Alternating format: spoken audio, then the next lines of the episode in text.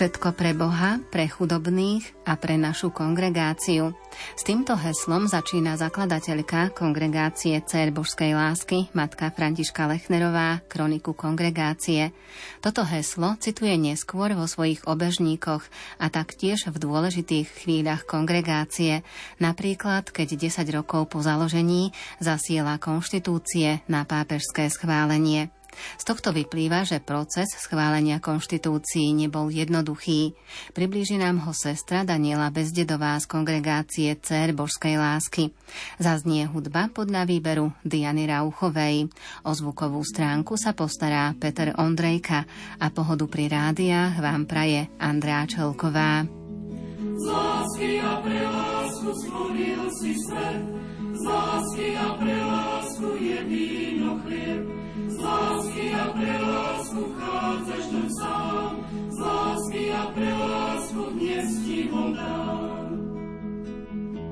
Tak spojme si srdcia a zahoďme hnev, bez lásky v dušiach znie falošne spev.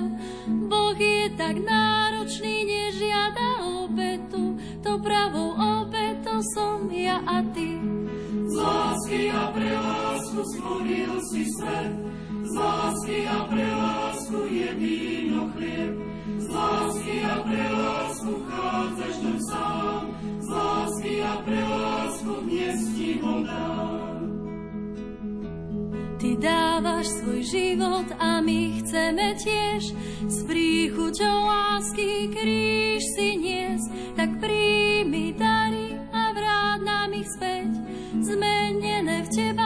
zmenia náš svet lásky a pre lásku stvoril si svet. Z lásky a pre lásku je víno chlieb. Z lásky a pre lásku chádzaš tam sám.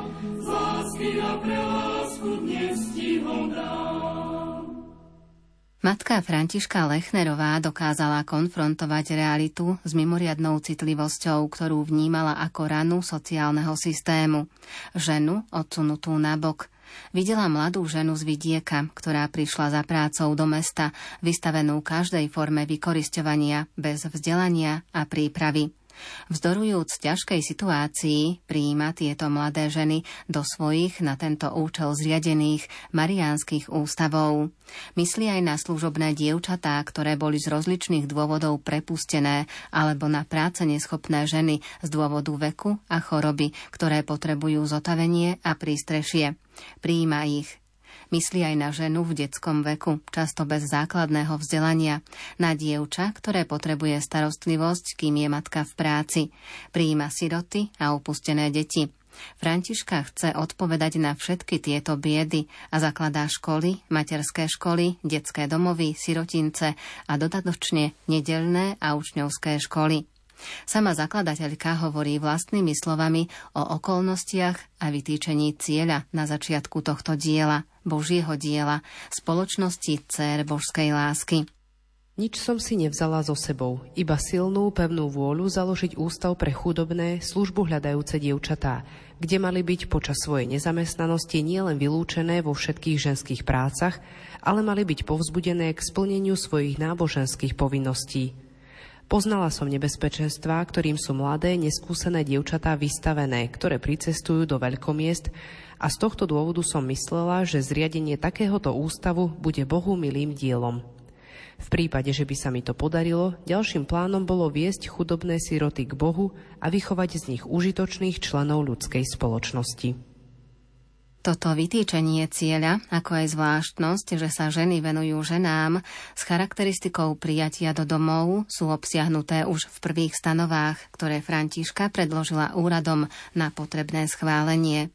Spoločnosť božskej lásky je spolok ženských osôb, ktorý sa venuje výchove ženského pokolenia a poskytuje starostlivosť a vzdelávanie zvlášť služobným dievčatám. V dôsledku pozmenenia stanov bola k tomuto cieľu pripojená vysvetľujúca podrobnosť, ktorá ako vedľajší motív priniesla oslobodenie od dane. Ale toto vedľajšie odôvodnenie je v súlade s jednou špecifickou charakteristikou spirituality zakladateľky, ktorá je zreteľná vo všetkých jej prejavoch bytia, konania, rozprávania a modlitby. Bezplatnosť, ktorá je podstatnou vlastnosťou Kristovho učeníka. Zadarmo ste dostali, zadarmo dávajte. Chcem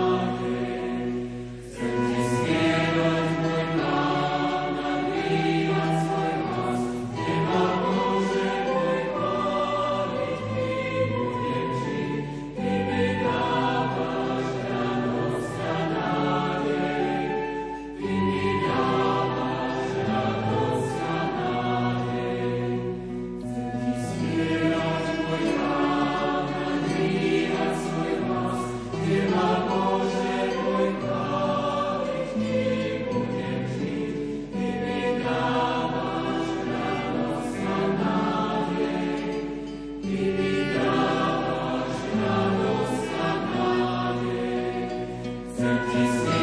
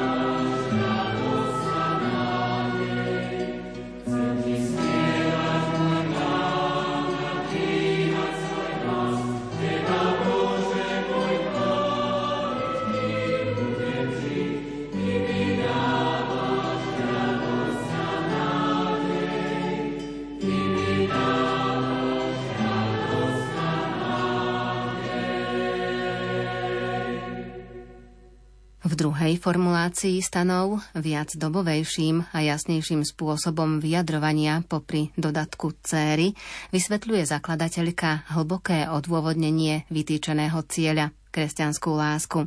Čítame ju hneď na začiatku dokumentu absolútne jasne. Spoločnosť Cér božskej lásky je spolok ženských osôb, ktoré sa venujú zdarma jedine z kresťanskej lásky k blížnemu, starostlivosti a výchove chudobných dievčat – ktoré potrebujú pomoc. Aby sa tento cieľ dosiahol, bude zbierkami dobrotivých príspevkov a dobrovoľných darov také ústavy zriadovať, do ktorých sa budú príjmať chudobné siroty do starostlivosti zdarma a budú mravne vychovávané, kým nenájdu iné zaopatrenie. Chudobné služobné, ktoré si budú nárokovať pomoc spoločnosti, poskytne sa im na dobu ich nezamestnanosti ubytovanie a zaopatrenie zdarma, ako aj ich povolaniu zodpovedajúce zamestnanie – staré, službou opotrebované ženy na starostlivosť zdarma, ktoré si iné zaopatrenie nenárokujú. Širší teologický a asketický výklad cieľov a názvu spoločnosti obsahujú stanovy z roku 1871, ktoré pre svoj charakter platia ako prvé stanovy spoločnosti. Medzi iným v nich čítame – Členky spoločnosti majú byť služobnicami a nástrojom nekonečnej lásky Božej, a síce slovom i skutkom podľa príkladu nášho pána Ježiša Krista. Aby si to pamätali, volá sa spoločnosť Spoločnosť Cér Božskej lásky. Úplnou odovzdanosťou svetým zámerom božskej lásky budú členky spoločnosti svoj život posvedcovať a prinášať seba pánovi ako obetu. Slúžiac prednostne v starostlivosti a výchove ženského pokolenia, budú sa členky spoločnosti ako nástroje božskej lásky snažiť a prispievať k tomu, aby sa ženské pokolenie viedlo k svojmu väčšnému predurčeniu.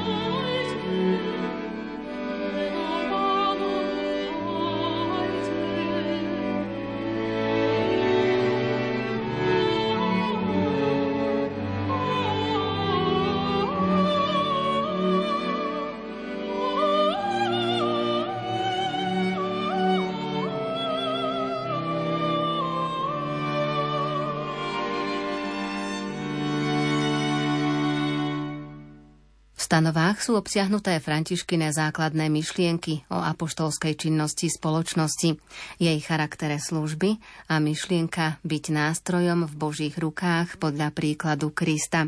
Členky spoločnosti by mali slúžiť k úcti Božej, zasadiť sa za spásu druhých a tým dosiahnuť vlastnú spásu.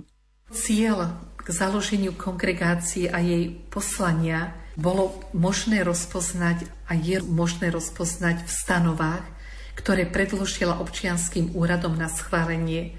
Túto skutočnosť možno sledovať aj v tom, že od začiatku matka príjma nové členky obradom obliečky do reholného rúcha modlitbou k Matke Božej.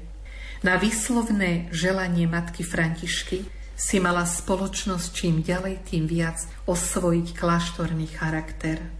Z tohto dôvodu sa prihovorila a pohovorila si aj s kardinálom Rauscherom o prepracovaní pravidiel. Tieto pojednávania pokračovali neskôr s kardinálom Kučerom. Pri prepracovaní a formulovaní konštitúcií mohla počítať so spoluprácou jezuitských pátrov zo Sant André. Všetci chváme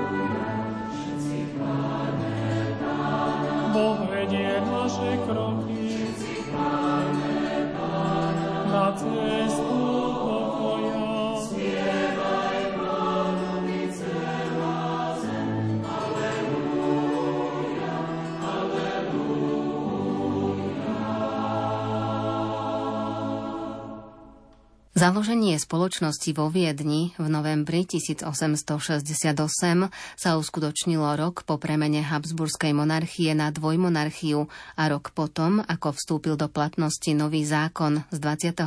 decembra 1867.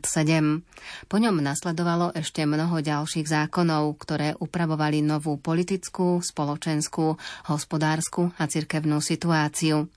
Cirkevné záležitosti v Rakúsko-Uhorskej monarchii usmerňoval konkordát uzavretý medzi Apoštolskou stolicou a Rakúskom 18. augusta 1855, ktorý garantoval cirkvi v Rakúsku okrem iného veľkú slobodu pôsobenia a uznal značné oprávnenie v oblasti školstva, výchovy detí a mládeže.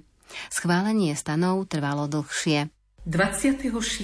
júla 1884 na Sviatok svätej Anny sa mohli v tomto roku prvýkrát zložiť väčšie sluby v kongregácii, čo sa neskôr aj uskutočnilo. A 40 sestier s ňou zložilo väčšie sľuby. Konštitúcie boli viackrát schvalované, prepracovávané, a za 25 rokov existencie za života zakladateľky kongregácia mala 31 domov, ktoré ona založila. V nich sa zviditeľnila pretekajúca neodplatiteľnosť božskej lásky, neúnavnou angažovanosťou matky Františky a jej sestier. Diela boli začaté takmer vždy bez finančného zabezpečenia, ale založené na bezhraničnej dôvere Božiu prozreteľnosť.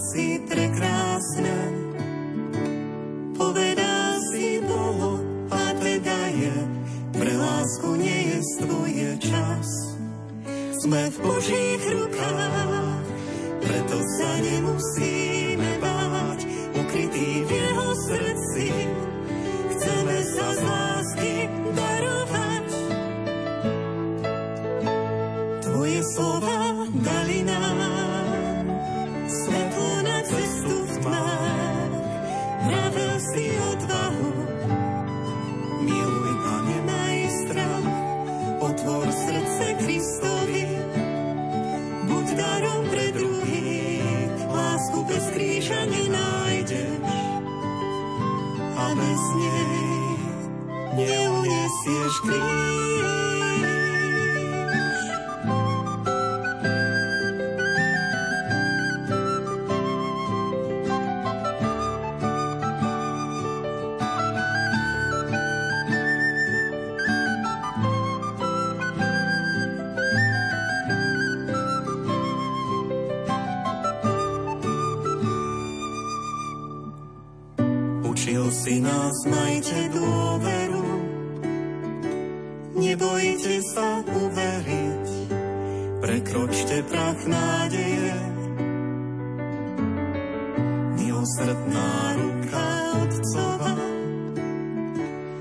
Bude držať vašu dlan,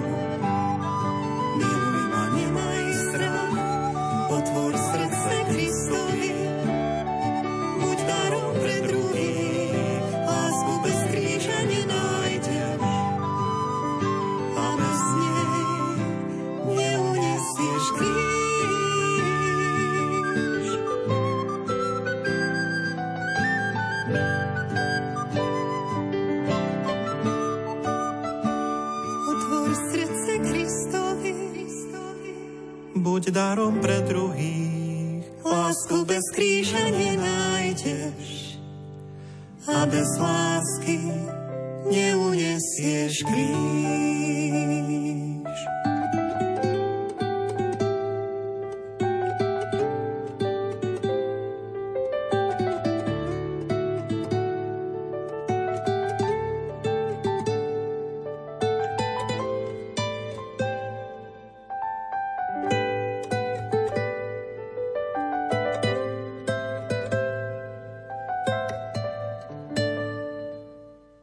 Všeobecné stanovy spoločnosti Cér božskej lásky, ktoré boli formulované ako prvé, určujú meno, cieľ a štruktúru spoločnosti ako takej, ktorá vo vzťahu k občianským úradom je právnym spolkom. Oproti tomu stanovy spoločnosti Cér božskej lásky z roku 1871 sa týkajú duchovných aspektov a charizmy spoločnosti. Stanovy spoločnosti boli v priebehu časov opravované a pozmenené. Stanovy z roku 1871 boli v roku 1879 nahradené stanovami a pravidlami a tie znova konštitúciami z roku 1886.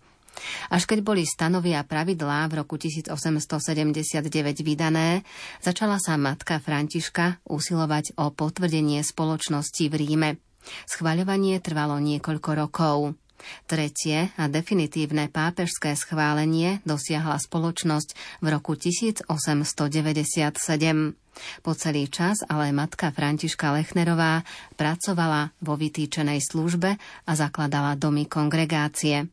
Tieto diela, ktoré ona zakladala až do svojej smrti 14. apríla 1894, boli v rámci celej rakúsko-uhorskej monarchie. Samozrejme, prvé to bolo vo Viedni v roku 1869, prvý materinec. Ako druhým miestom bola Opava, neskôr Brno, Budapešť, Breitenfurt, Jižetín. Potom to boli rôzne miesta aj v Poľsku, po celom Rakúsku, v San André, Maria Hill v Breitenfurte, Mariánsky ústav v Prahe, Ústav svätého Jozefa v Sarajeve, Mariánsky ústav v Sarajeve, Betánia pri Sarajeve, v Tuzle, v Breske, v Emaus, v Poľsku, v Biale, znovu vo Viedni, v Krakove Mariánsky ústav v roku 1886 a na Slovensku súčasnom teda založila osobne matka Františka kláštor Hubertínum vo Veľkých Levároch v roku 1892 kde sa zúčastnil aj osobne posviacky kláštora aj Svetej Omše v Kaplnke. Ďalej to boli domy pre robotníčky vo Viedni, v Legrade, v Leopolstrofe a posledný bol kláštor svätého Augustína v Sarajeve. Pri 25. výročí existencie mala matka Františka bolo už 500 sestier a tieto diela, ktoré spravovali, podľa cieľa a stanov matky Františky tieto diela v službe a pomoci tým najchudobnejším, a to dievčatám, ženám a sirotám.